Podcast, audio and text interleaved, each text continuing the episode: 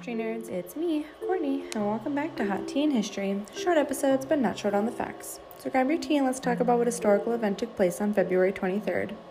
Today we're going back to 1958, when the Formula One champ is kidnapped.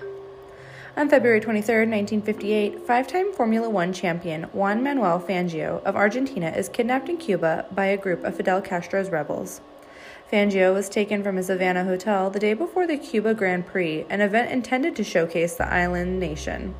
He was released unharmed several hours after the race. The kidnapping was intended to bring international embarrassment to Cuban President Fulgencio Batista, whose government Castro would overthrow on January 1, 1959. In addition to Fangio's kidnapping, the Cuba Grand Prix was marred by tragedy when a Cuban driver named Armando Garcia Cifuentes lost control of his car on an oil slicked part of the street course and plowed into a crowd of onlookers. Seven people were killed and dozens more injured. The crowd le- crash led to immediate speculation that Castro's followers had sabotaged the course by coating it with oil. However, it was later believed that a broken oil line in a car driven by Argentina's Robert Roberto Mieres was the cause of the slick spot. The kidnapping incident occurred at the end of Juan Manuel Fangio's storied career. Fangio was born on June 24, 1911, in Argentina, quit school at the age of 11 to work as a mechanic's assistant, and as a young man raced up souped up passenger cars on the unpaved roads of South America, according to his 1995 obituary in the New York Times. After modern Formula One racing began in 1950, Fangio collected his first world championship in 1951.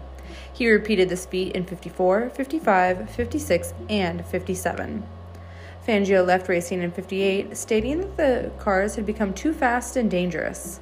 According to the Times, that he survived to enjoy his wealth despite racing in an era without seatbelts and fire retardant uniforms was a credit to his skills, the cars he drove, and no small measure of luck.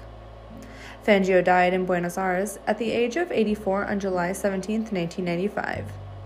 His record of five Formula One world titles stood until 2003 when Germany's Michael Schumacher won his sixth world championship.